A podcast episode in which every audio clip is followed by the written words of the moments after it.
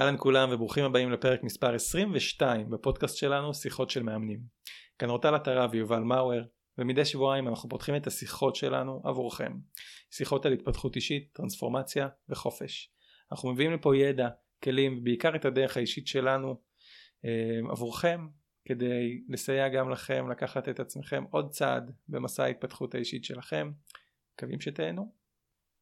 תגידו, כשאתם חושבים על הכסף שלכם, זה נעים לכם או לא נעים לכם?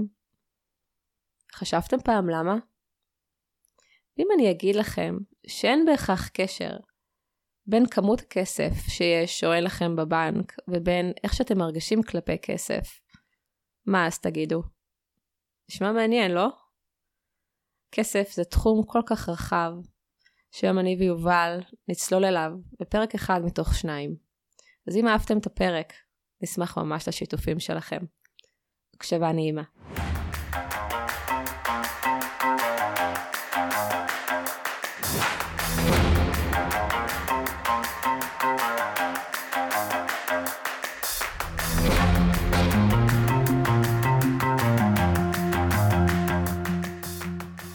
היי יובי, וולקאם לבית שלי, איזה כיף שאתה פה.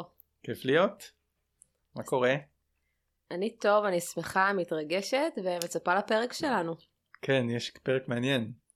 אנחנו הולכים לדבר על כסף. כסף מסולטנה, סולטנה. וואי, לגמרי. ושמת שאלה ממש טובה, איך שאנחנו תמיד מתחילים איזה נשנוש בוקר. נכון. ואז אנחנו ככה משוחחים אה, אה, על הפרק תוך כדי שאנחנו אוכלים. ואמרת למה, למה שנדבר על כסף? למה כסף? Mm-hmm. שזו שאלה מצוינת בעיניי. רוצה לספר לי כזה לכולם מה אמרת לי? כי אני חושבת שזה זה באמת משהו חשוב להגיד. כן, אה, לא זוכר מה אמרתי כבר אז, אני אגיד מה עולה לי עכשיו. יאללה, דבר אלינו. אני חושב שאחד הדברים ששיטת סאטיה הביאה לחיים שלי, זה את ההבנה הזאת שכמו עם כל דבר, יש לנו יחסים עם כסף. והיחסים עם, היחסים שלנו עם כסף, שמאוד קשורים ל...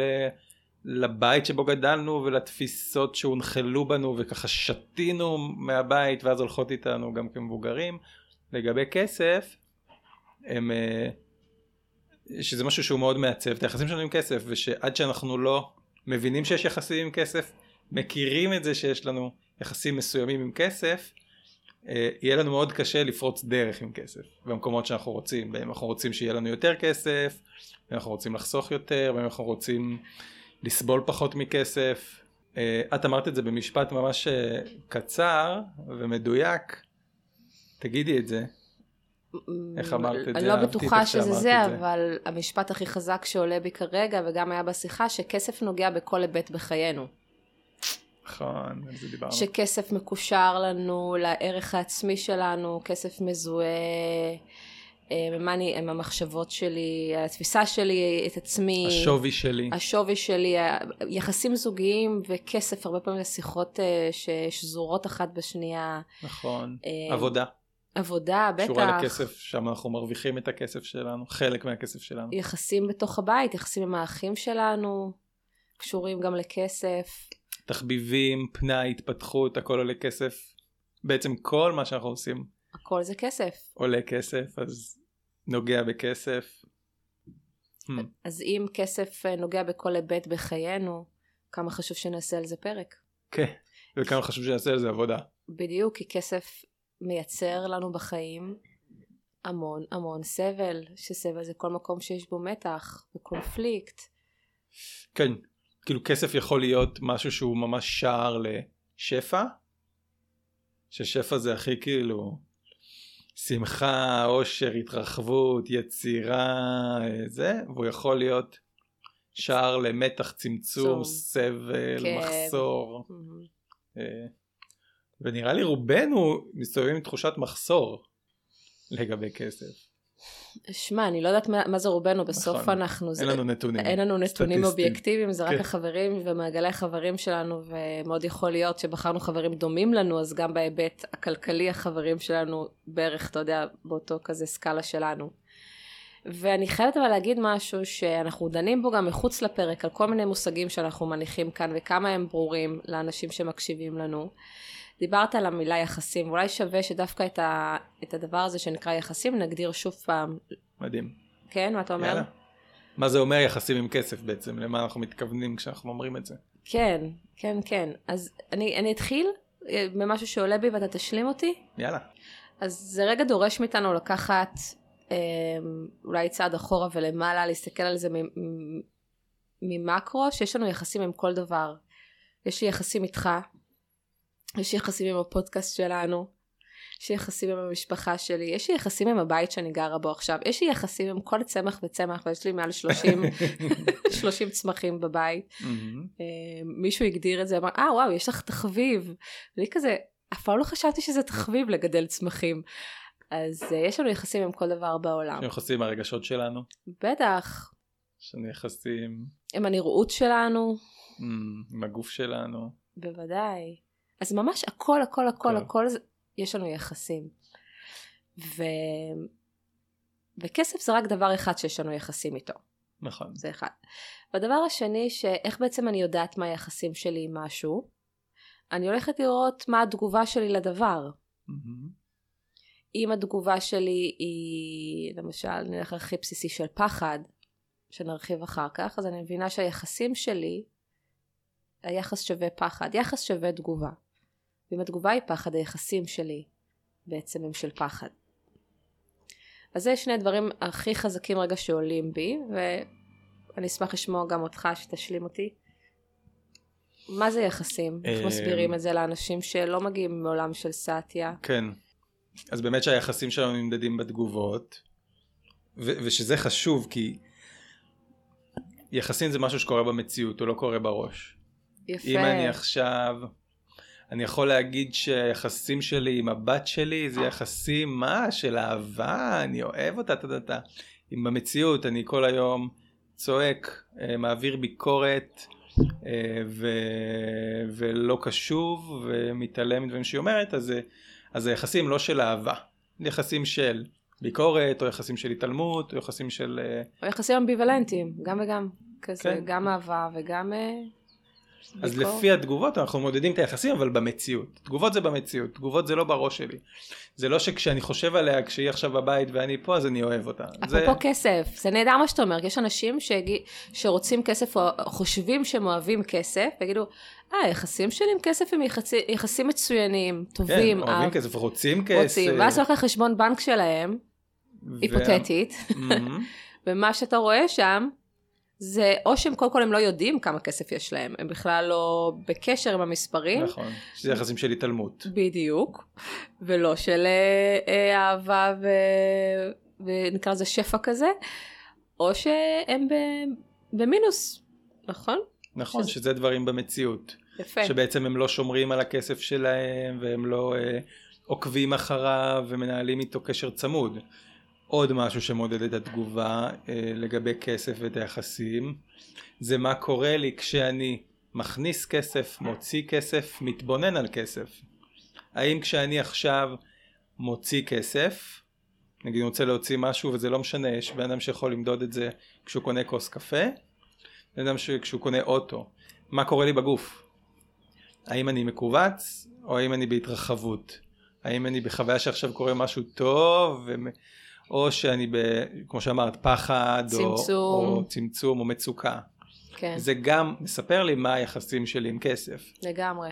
וזה באמת, אתן רגע דוגמה מעצמי, זה על הדברים הכי קטנים. כאילו, אני יודע שאת אחת הטרנספורמציות שלי, עם כסף עשיתי דרך קפה. מה זה אומר? זה אומר שאני... אה, אה, אה, בן אדם שהיה לו מאוד קשה, ואת יודעת, עברתי לתל אביב בשלב מסוים, כל בתי קפה, כולם שותים קפה, והקפה יקר. גם, גם פה, אני חייבת להגיד, גם בעמק חפר. זה כבר נהיה בכל מקום, נכון? נכון. אבל uh, להוציא חמישה עשר שקל על כוס קפה, היה נראה לי, כאילו אני עושה עכשיו עבירה על החוק. הגוף שלי ממש עצר אותי, לא יכולתי לעשות את זה. ואז, וראיתי שאני uh, רוצה, אבל לא מסוגל, כלומר שהיה שם מין מאבק. וזה עכשיו פותח עוד משהו, הרי היחסים שלנו עם כסף מאיפה הם באים? מהבית. מהבית. בסוף היחסים שהיו להורים שלנו עם כסף, זה מה ששתינו, זה מה שינקנו, זה הופך להיות היחסים שלנו עם כסף, עד שאנחנו בוחרים אחרת. בשביל זה אנחנו צריכים, אבל להכיר מה היו היחסים שאותם שתינו. אז אצלי בבית למשל, זה גם היה אמביוולנטי, כי אמנם ההורים שלי היו יחידה כלכלית אחת, מאוד מאוחדת, הם היו חזית כאילו, באמת אחידה, אבל ילד יודע לראות את ההוויה של הורים, יודע, רואה מה היחסים של כל אחד עם כסף, גם אם הוא לא יודע להגיד את זה לעצמו. והיה לי אבא שכשאנחנו היינו ב, לא יודע, יום שישי הולכים לקניון ולקנות כל מיני דברים, הוא היה יושב בבית קפה של הקניון ושותה קפה וקורסון, כאילו. זה גם מצד שני אבא שעבד מאוד קשה, והוא זה שככה הרוויח את רוב הכסף, אבל הוא כאילו ידע, לא היה לו קשה להוציא על עצמו כסף וכזה, ליהנות ממנו ומהקפה שלו, הוא לא חשב על זה פעמיים. לעומת זאת אמא שלי, שאני מייחס את זה שהיא גם אה, אה, גדלה במציאות הרבה יותר שונה, גדלה בבית הרבה יותר עני, אה, בנתה את עצמה, היא אדם הרבה יותר אה, צנוע, היא מאוד מאוד צנועה לגבי כסף. היא אוהבת להוציא כסף, אבל אם זה משתלם, ואם זה במבצע, ואם זה מחיר טוב, אז תקנה. ואם זה משהו שמאוד צריך, תקנה בלי לחשוב פעמיים. אבל לקנות ירקות בסופר במחיר מופקע, או לקנות אה, בגדים מותגים, mm-hmm.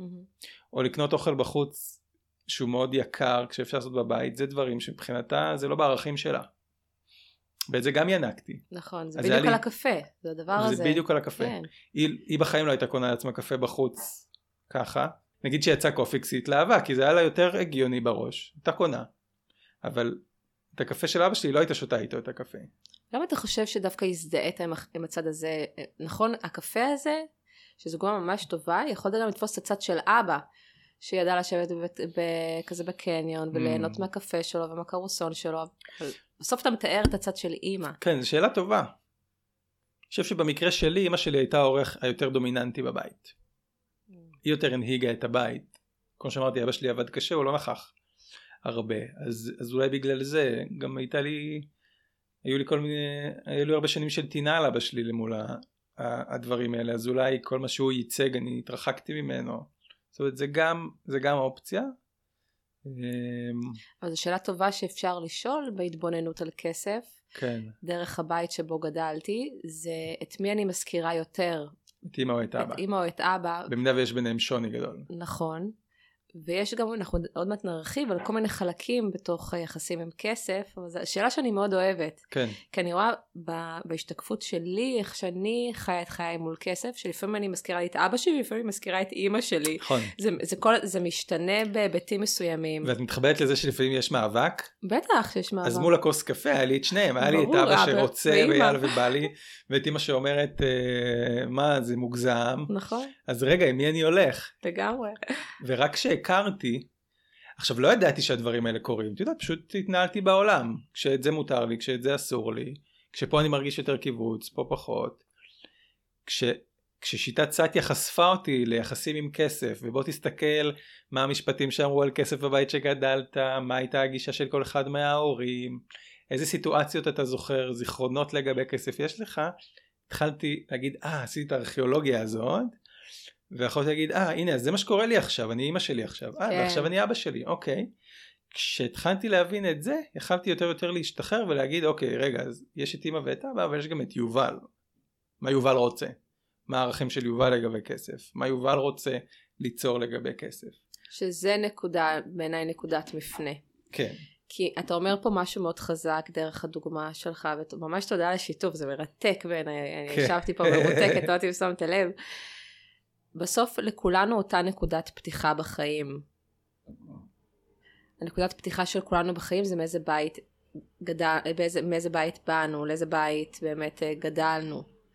ושם אנחנו יוצאים לעולם, נכון? בדרך כלל אחרי צבא, אחריהם יש את שתים עשרה שנות, שנים בבית ספר, ואז אנחנו, אני עושה נורא הכללה, ברור לי שיש עוד מסלולים, ואחרי הצבא אתה יוצא לחיים אמיתיים, ואתה מתחיל אולי לראשונה להתעסק ממש עם כסף משלך, לשלם שכר דירה, להתמודד עם היבטים כלכליים, ואתה פונה על, לאוטומטים שלך, נכון. למה שלמדת בבית, למה נכון. שהופנם. נכון. אז יש משהו ש...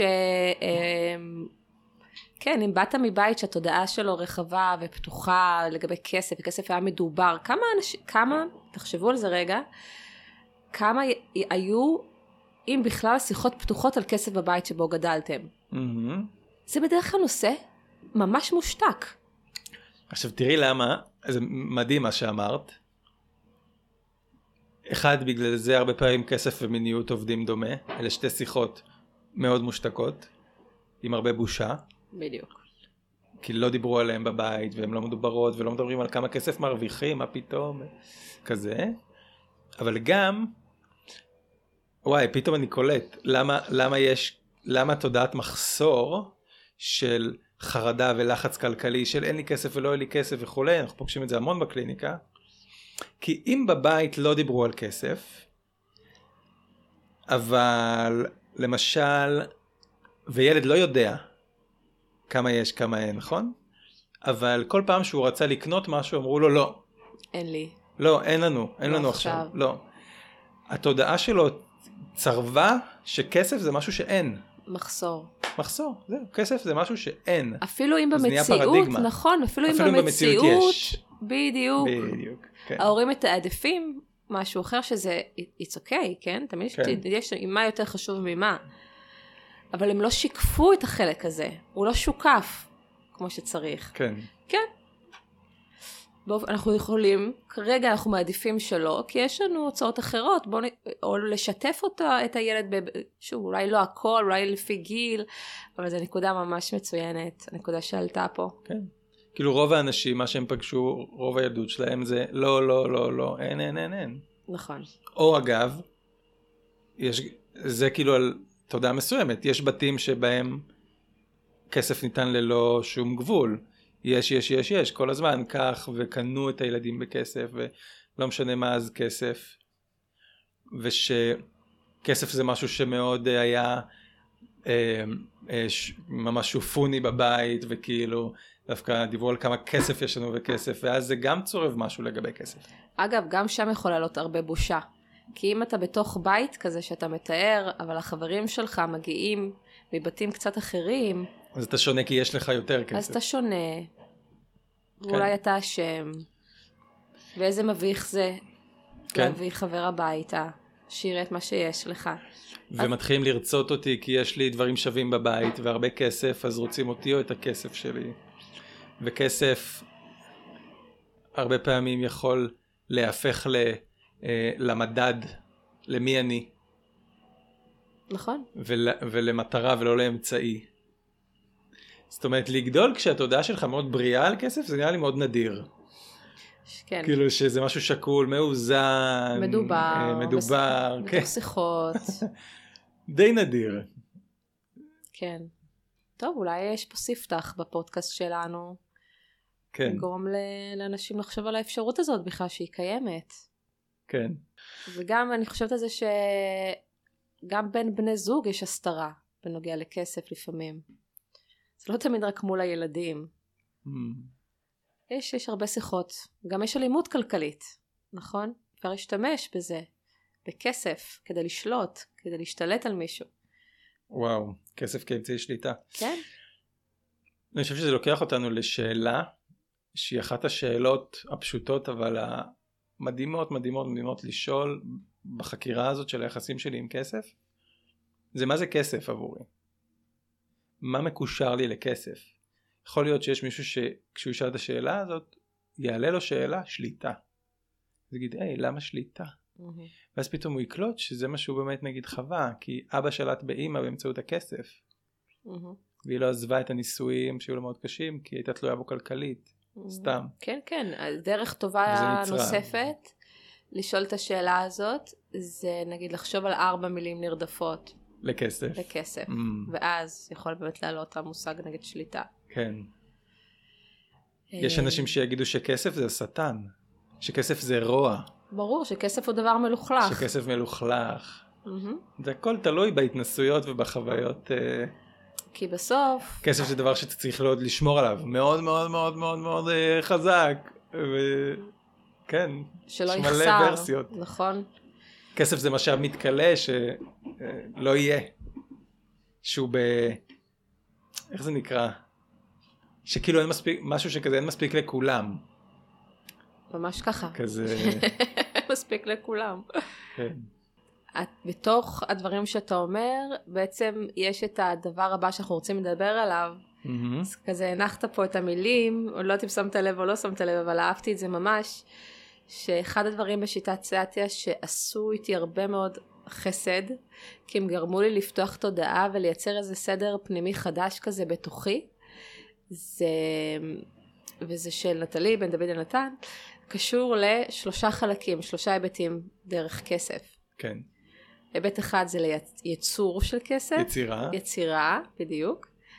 היבט שני זה שמירה על כסף, כל מה שקשור באמת לחיסכון. Mm-hmm.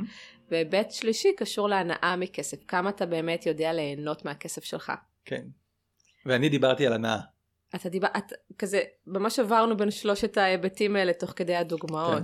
כן. לא, נגיד על הכוס קפה, זה, זה ממש כאילו... זה ענה, נכון. זה ענה, כמה מותר לי ליהנות מהכסף שלי, להוציא אותו על דברים שעושים לי כיף, שעושים לי טוב, שכסף מביא לי חוויות טובות, ומותר, ואני ראוי לזה, ומותר לי, ו, וזה לא כי, וזה לא אומר שאחר כך לא יהיה לי, אלא להפך, זה יביא לי עוד שפע, כלומר... זה העבודה ש... שאני עשיתי ועדיין עושה נראה לי ב... ב... בסקשן הזה של הנאה. ואגב, התחתנתי עם בן אדם ש... שחזק בזה. אני חושב שאני באתי חלש בזה, והוא בא חזק בזה. זו בעצם השאלה שאתם רוצים לשאול, תשאלו את עצמכם במה אתם חזקים, במה אתם חלשים. תנו ציון בין אחד לעשר. נכון? ביצירה, בשמירה ובהנאה. Mm-hmm. אז אני לדעתי באתי נמוך בהנאה, ופגשתי בן זוג שהוא גבוה בהנאה. בהתחלה זה היה נורא, זה היה כזה, יו, אתה מגזים, מה פתאום? הוא בא נגיד מבית שאומרים, אה, בדיוק הפוך מהבית שלי, אה, באוכל אין כסף. אם רעבים ורוצים משהו שזה אוכל, שלמים עליו כמה שהוא יעלה. זה לא משנה, הייתי בהלם מול הדבר הזה, אמרתי, מה זה? מה פתאום? מה? כאילו, בהתחלה? ואני תמיד אומר, אבי לימד אותי להתפנק. אז זה גם משהו שמאוד עזר לי בעבודה על הנאה. וואי, זה ממש, אין, זה שיחה מרתקת. כן. ואיך היא מחלחלת לתוך זוגיות. כן. ויכולה גם לייצר פיצוצים בתוך זוגיות. בטח. למה אתה מוציא על זה, ולמה את מוציאה ככה, ולמה אתה... מלא ביקורת כזה. כן. שיושבת על פחד בסוף. נכון. זה פחד. כן. אז כשאני התבוננתי בשלושה היבטים האלה, אז זה גרם לי לשני דברים. אחד זה גרם לי לגאווה, כי יכולתי פתאום, כאילו גם זה יצר לי, אמרתי, סדר חדש, בתוך הסדר החדש יכולתי לראות איפה קל לי ואיפה קשה לי. מה ראית? אז, אז הדבר הזה שגרם לי לגאווה, היה שפתאום קלטתי שאני אדם שיודע לייצר כסף. Mm. ואני אדם שיודע לייצר כסף כבר הרבה מאוד שנים, אני הרבה מאוד שנים בשוק העבודה. ו...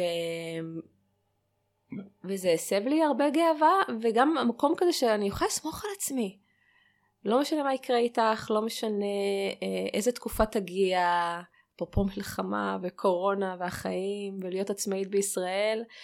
ואמרתי, אוקיי, החיים לימדו אותך שאת יכולה לסמוך עלייך, שאת יודעת לעשות את זה, את יודעת ליצור.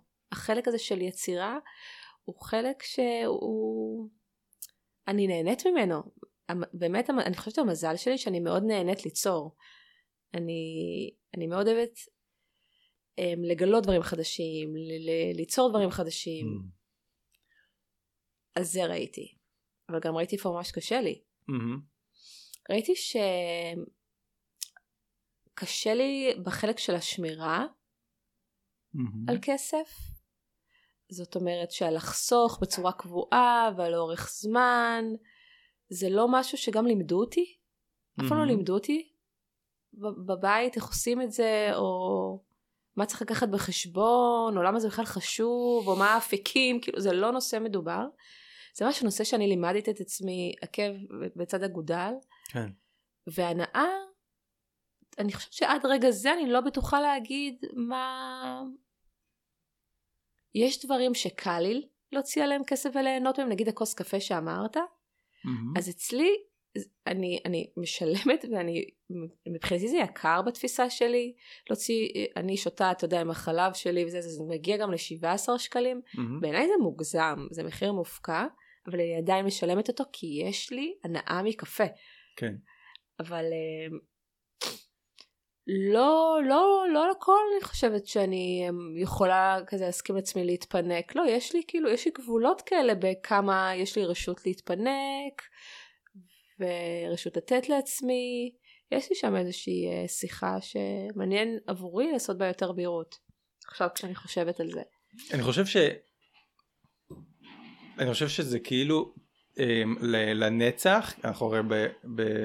בהקשר של התפתחות, בכל אחד מהתחומים, תמיד יש לנו תרמה הבאה. תמיד. כאילו, כי את נגיד בן אדם שבעיניי כן חזק בהנאה, מלהכיר אותך מהנסיעות שלך לחול, נכון. מהזה, את יודעת, כי הוא יגיד, אני צריכה את זה, זה בשביל הכיף נכון. שלי, הנשמה שלי, ואת עושה את זה גם בתקופות שזה הכי כאילו, הפוך להיגיון, הפוך לחשבון בנק, את תעשי את זה, כי נכון. את uh, הולכת עם הלב בקטע הזה, וזה מוכיח את עצמו. נכון. אז, אז באמת, בגלל זה מבלבל. אבל יש לך שם גם את הרמה הבאה. תמיד. כן. עכשיו, וואי, התחיל גשם, זה נחמד. וואי, נכון. גשם חזק? גשם חזק, כן. מה זה, ברד?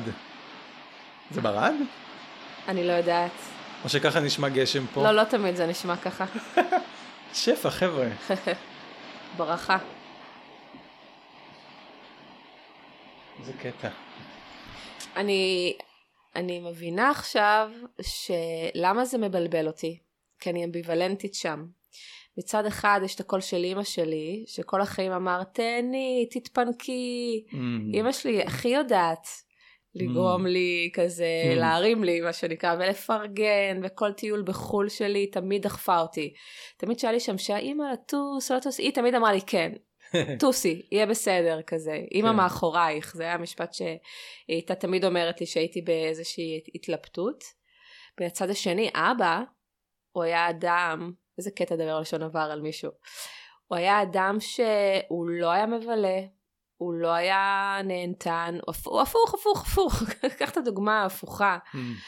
אז אני זוכרת שכילדה, שהוא היה מסתכל בעין ביקורתית על איזה שהן קניות שהייתי עושה. Mm. ואז הייתי מרגישה הרבה בושה וקיבוץ. כן. לכן יש לי שם באמת איזשהו, יש לי גם את הקול הזה וגם את הקול הזה. יפה, ולכן מדהים. ב- בוא נגיד את זה שני דברים. אחד, נשאל אותך גם את השאלה למה לדעתך הלכת, למה לדעתך הקול של אמא, הוא בסוף זה שיותר הלכת איתו בחיים ולא הקול של אבא? לא בהכל. אבל זה נשמע שכאילו באוברול, ברוב, כי בסוף את כן תיסי, בסוף את כן... אנחנו מדברים על, על אלמנט אחד, אתה מדבר על טיסות כרגע וטיולים וחופשות. טיסות, טיסות, בגדים, לא יודע, דברים כאלה. אבל, אבל זה לא בהכל. בחופשות, יש לי איזושהי תפיסה, שאם אני חיה פעם אחת, אז אני רוצה לחקור ולראות את העולם. Mm-hmm. אז, אז יש לי איזושהי, איזה כזה מקבל עדיפות גבוהה לטייל בעולם. מה שאני צעירה, מה שאני צעירה, מגיל כזה עשרים שהשתחררתי. Okay. נגיד, לקנות בגדים, אני, אם אני חושבת ביחס לחברות שלי, אני לא אדם שקונה הרבה בגדים. וזה יכול להיות כי אבא היה מסתכל ספציפית על קניות. נכון, הוא היה מסתכל ספציפית על קניות. מדהים, זאת אומרת, אנחנו צריכים לקחת בחשבון... שזה יכול באמת להיות מאוד מתעתע, כאילו בתחומים מסוימים נהיה חזקים בהנאה, תחומים אחרים נהיה חלשים בהנאה, אבל אוקיי, אז מה זה אומר על האוברול? זו שאלה, אבל שזה קשור גם לזיכרונות ספציפיים. כן. ושבסוף, כנראה שמול, נגיד ניקח את הדוגמה הזאת, אז מול קניית בגדים, אם אני אורטל, אז אני כנראה תמיד אפגוש בתוכי את ה... אתה רוצה מול צריכה. אתה רוצה מול צריכה, את, הבי, את העין הביקורתית של אבא, אני אעבור דרך זה. אני אבקר אותי, האם את באמת צריכה כן, את זה, יפה. את רוצה, נגיד בחול, מטיולים בחול, יש לי פחות הצריכה רוצה. לא, אתה מאוד ברור לי שם. כן. עכשיו, מה הקטע פה? וזה קטע נורא מעניין. א', שוב, ככל שאת עושה עבודה ומודעת למה התסביך הפנימי הזה, למה הוא קשור ולמה לייחס אותו, את יותר ויותר יכולה לעבור דרכו ולבחור. נכון. נכון? ולא להיות בשבי שלו ולהגיד, אסור לקנות בגדים פשוט. לגמרי. אלא את יכולה לבחור מחדש. נכון. וברמה היותר רחבה, אנחנו מבינים שכל הקטע הזה של כסף, הוא מעבר רגע לאחריות הכלכלית הבסיסית, כדאי שיהיה לכל אדם, נכון? לעשות את התקציב שלו ולהיות מאוזן ולשמור על פלוס ו... ולהימנע מחובות וכאילו ו... להיות אחראי כלכלית, סבבה? אנחנו לא מלמדים פה אחריות כלכלית, זה פחות הקטע שלנו, אבל להבין שזה, הרוב זה בתודעה. זה הרוב בתודעה ובעולם הפנימי נפשי רגשי שלנו. למה אתה אומר הרוב ולא הכל? אבל למה אתה לא אומר הכל? כי זה לא הכל, כי, כי אני לא רוצה שאנשים יחשבו שאפשר לזנוח את הפן המאוד... במציאות? במציאות מאוד פיזי של... זה להיכנס לחשבון בנק, זה לעשות mm. תקציב, זה לראות מה נכון עכשיו ומה לא נכון להרשות לעצמי. זאת אומרת, הפן הזה הוא גם מאוד חשוב, אבל עליו יש פן שקשור בכלל לעולמנו הפנימי, שיש לו השפעה מאוד מאוד מאוד מאוד משמעותית על, על כמות הכסף שתהיה לנו, על מה יהיה בשבילנו להוציא כסף, לשמור כסף. ו- והרבה פעמים דרך זה שנעבוד על עולמנו הפנימי, זה ישתקף בכסף שלנו. את אמרת כמה דברים מאוד משמעותיים כשדיברנו בשיחה המקדימה, שבא לי שנציין אותם. יאללה, קדימה. לאנשים. מה אמרתי? בעצם אמרת שלכל אחד מה, אם ניקח יצירה, הנאה, שמירה, לכל אחד מהדברים יש כל מיני אה, מקומות פנימיים שאנחנו יכולים לעבוד עליהם, שיצרו שחרור בפן הזה. כן, נכון. אמרתי את זה. נכון, למשל... כן. דיברנו על, דיברתי על החלק של יצירה, שאצלי מקושר לעשייה שמגיעה מתוך passion כזה, מתוך תשוקה, מתוך כזה יצירה הווייתית כזו, שמחה, סקרנות, ששמתי לב שככל שזה קורה, שאני עוסקת במה שאני באמת רוצה, ובמה שבאמת כזה מגיע מהלב שלי, אז ראיתי איך זה משפיע על ה... על כמות הכסף בעצם שאני מרוויחה. Mm. זאת אומרת, אם אני אחלץ וגם אוסיף, את מדברת על uh, תשוקה, כן. יחסים שלי עם תשוקה. חד משמעית. יחסים שלי עם אותנטיות. נכון. שזה כמה אני נאמן למה שאני באמת רוצה לעשות, לעסוק בו, ככל שאני יותר נאמן, יהיה לי יותר קל ליצור, אתה יודע? אני אוסיף חופש ביטוי. נכון? כי בסוף יצירה מאוד קשורה לכמה אני יכול לבטא, את עצמי, mm-hmm. את היכולות שלי. כן. ובעצם הרבה פעמים אם האדם יעבוד על הדברים האלה, זה ישתקף ביכולת שלו ליצור כסף. אני, חוש... אני, אני חושבת שכן. גם אני. כאילו אני מסתכלת על החיים שלי, זה מה שאני רואה. כן. כן. אני רואה קשר בין המקומות של, אפשר להסתכל על זה אפילו יותר לצמצם את זה, לבין הרצון שלי, האותנטי, ובין היכולת שלי ל- ליצור כסף, ואז להגדיל את כמות הכסף שלי. מדהים. אז זה על יצירה. כן, כי אז יש שם, רגע אני אסביר, נראה לי יש חיבור אולי חשוב, מדהים. שבמקום שאני יוצרת מתוך הפשן שלי, מתוך התשוקה שלי, נפתחות לי אפשרויות. ראיתי איך כל פעם זה פותח לי דלתות. Mm-hmm. ואז פה יש עוד סדנה, ופה יש עוד הרצאה, ופה פתאום כזה איזשהו ליווי, ו... כזה עליתי על איזושהי דרך שמאוד האמנתי בה, ואז הדרך גם התגלתה תוך כדי. כן. נגיד, אחד הדברים, יש איזו דוגמה, אולי נתתי אותה בפודקאסט, אולי לא, עברתי לעמק חפר אחרי עשור בתל אביב. וכשעברתי מתל אביב לכאן, כבר הייתה לי קליניקה אחת בצפון הישן בתל אביב. וזוכרת שעברתי לכאן ואמרו לי, מה, יש לך כבר מתאמנים בעמק וזה, ואמרתי, לא, אני ממש כאילו הרגע הגעתי, לא, לא, לא, לא עשיתי כלום בנושא הזה. והחלטתי שאני שמה שלט בכניסה לרחוב עם השם שלי והטלפון, אה, שצילמת גם היום, ואני יוצרת, אני מתחילה ליצור מתוך התודעה שלי שיש פה קליניקה. זה שעדיין לא הגיעו מתאמנים, זה לא אומר שאין פה קליניקה, ושאני מתחילה ליצור מרחב פיזי, כדי כמו מחל שבתוכו י- ייכנס מה שצריך להיכנס, האור, המים, לא משנה, איזה מטאפורה. ואני זוכרת ששמתי את השלט הזה, ואמרו לי, היו כל מיני קולות, אמרו לי, אבל רגע, אין לך עדיין מתאמנים, אמרתי, יש לי, יש לי קליניקה, היא תתמלא, אני סומכת על זה, וזה באמת קרה, ביחסית מהר, אז זה היבט של ליצור, לא דווקא כי כבר יש לי במציאות. זה היבט של יצירת מציאות. נכון, יצרתי מציאות שעוד לא הייתה קיימת. נכון, זה יצירת מציאות. נכון. כאילו נראה לי זה מכניס גם בעצם עוד רובד, שהוא קצת יותר רוחני, להקשר הזה, שבסוף אנחנו מאמינים שאם אתה מחובר לרצון אותנטי אמיתי שלך, שבאה להביא אור לעולם ולהביא טוב לעולם, ואתה יכול להגיד לעצמך, אני רוצה X, ממש, כן. לפרט מה אתה רוצה ואיך זה ייראה ואיך תרגיש ומה תיתן, וגם, אז ה, ה, נקרא לזה היקום, כן, כל אחד, יש כוחות שעובדים איתך. אני מאוד מאמינה בזה. אני גם רואה את זה שוב, אני חיה את זה. אני גם. עכשיו, הרבה פעמים אנחנו לא יודעים אפילו, שאנחנו לא אומרים לעצמנו מה אנחנו רוצים, או שאנחנו סותרים את עצמנו. אני אחד הדברים שגיליתי בשנים האחרונות, זה גם סיפור מעניין על יצירת כסף, שמתי לב כבר כעצמאי, כבר כמאמן, שנתקעתי באיזה תקרת הכנסה מסוימת. ו... כי אמרתי, וואי, לא משנה מה זה, זה איכשהו מתאזן, לה, זה, לא עובר, זה לא עובר מספר מסוים. ואז הבאתי את זה לאימון האישי שלי, והמאמן שלי, גדי, המלך, אנחנו מאוד אוהבים, גדי.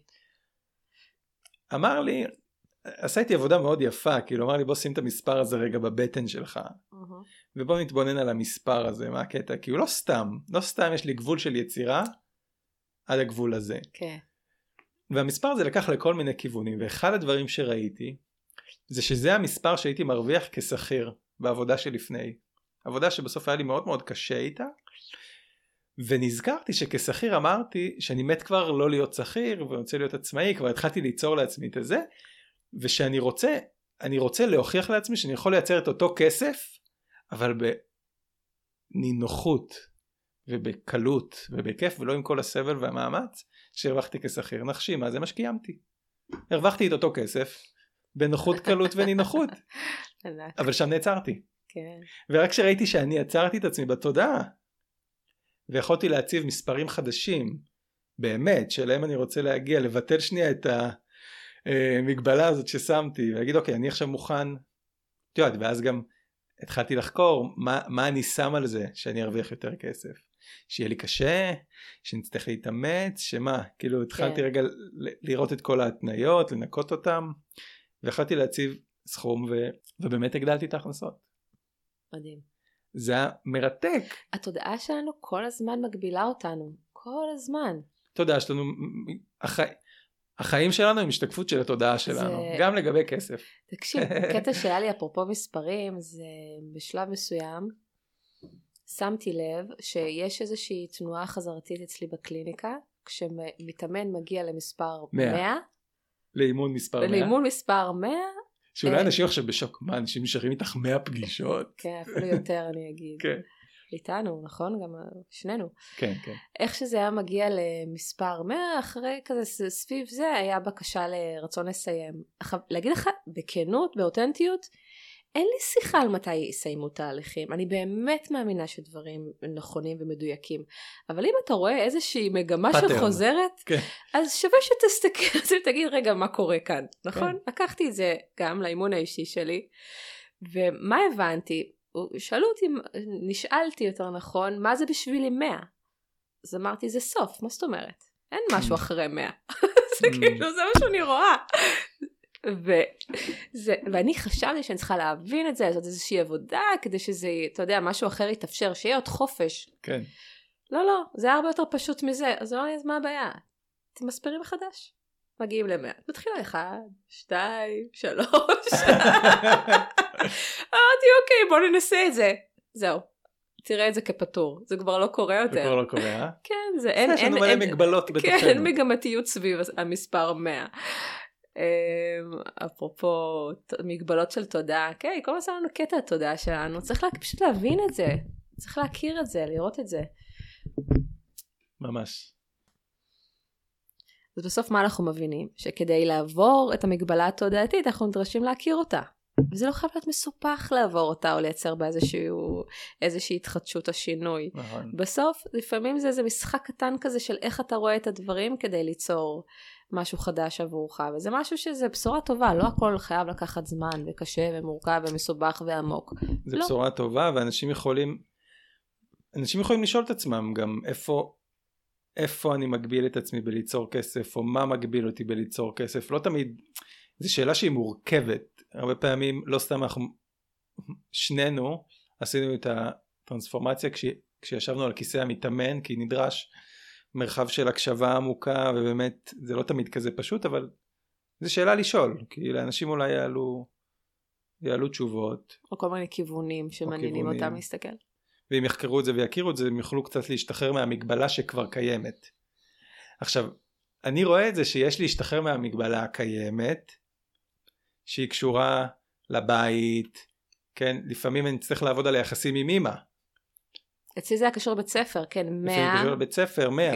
זה אפשר לי לשם. כן, אז צריך לעבור, ואז ברגע שרגע עברנו את המגבלה התודעתית, הכרנו אותה, אפשר טיפה להשתחרר ממנה, יש גם את הכיוון של אוקיי, מה, עכשיו, מה העבודה שלי היום, ומה אני צריך להתחזק כדי ליצור? האם זה בטרסט? האם זה בלתת אמון בעצמי? האם זה בליזום ולא לחכות? ביוזמה, באקטיביות? האם זה קשור לחוסר ודאות? ליזום כשאני בחוסר ודאות ואין לי את כל הנתונים ביד? באמונה בעצמי. נכון. ברעיונות שלי, ב... גם בתפיסה איך כסף מגיע לאנשים. ותחשוב כמה אנשים שאלו את עצמם את השאלה הזאת, איך כסף מגיע? מה הזרימה של כסף? זו תפיסה יותר רחבה אפילו. אני חושבת שבנקודת זמן הזו גם הבאנו הרבה מאוד שאלות שיכולות לעזור לאנשים להכיר את עצמם, או כזה להתחבר באמת למקום של כסף, להתחיל להסתכל על כסף כאל משהו קצת אחר או חדש או שונה. ואני חושבת שיש לנו ממש הזדמנות לעשות עוד פרק על כסף, ושנרחיב שם על שמירה והנאה בעוד שבועיים בעצם. מה העבודה בפנים? לסיכום? אני אגיד איך אני יוצא מהפרק הזה, שהוא משמעותי לי, בעיקר גם,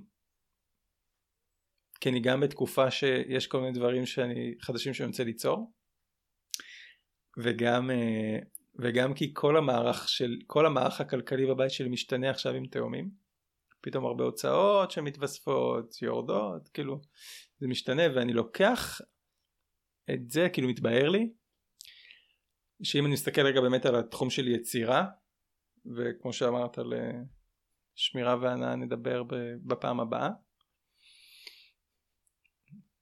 שבשבילי העבודה שאני עושה, והיא מאוד משמעותית לי, ואני רוצה כאילו ממש לשים אותה מול עיניי, זה עבודה על,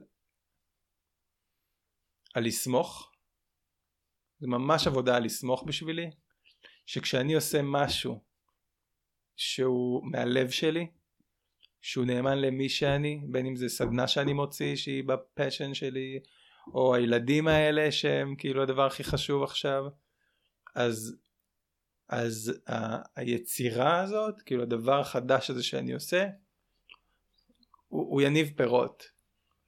כי ביצירה יש חוק, אנחנו שמים תשומות, אנחנו לא יודעים, מה, מה יניב, כן? אין לנו אף פעם ודאות עם ההשקעה שעשינו תניב, עם מה שאנחנו מוכרים, אנשים יקנו, עם, זאת אומרת, עם מה שאנחנו, אין, אין ודאות. ואני לומד שככל שאני רואה כסף כמשהו שעובד איתי ולא עובד נגדי, כישות טובה שמחכה לי, אני רק ככה, ושככל שאני מתפתח בלהיות מי שאני ולעשות דברים שנמנים לי, מגיע עד אליי. זה העבודה שלי. וזה מרחיב לי את הלב לחשוב את זה ככה. אז כאילו השיחה הזאת החזירה אותי לסנטר הזה, זה משמעותי לי. איך את מסכמת? אז שאני אני גם יוצאת עם שמחה בלב. ואני שמחה על זה שנושא שהיה מושתק הרבה מאוד שנים, מבחינתי, גם ברמה של חברים, ברמת המשפחה, ברמה, אתה יודע, בכל מיני מעגלים, והיום אני משמיעה את הקול שלי סביב זה, ומדברת על זה, ורוצה בעצם לשנות את ה... מההשתקה, לעבור ל... להוריד את רמות הבושה סביב הנושא הזה, ולהגיד, אי אפשר לדבר על זה כמו על כל דבר אחר.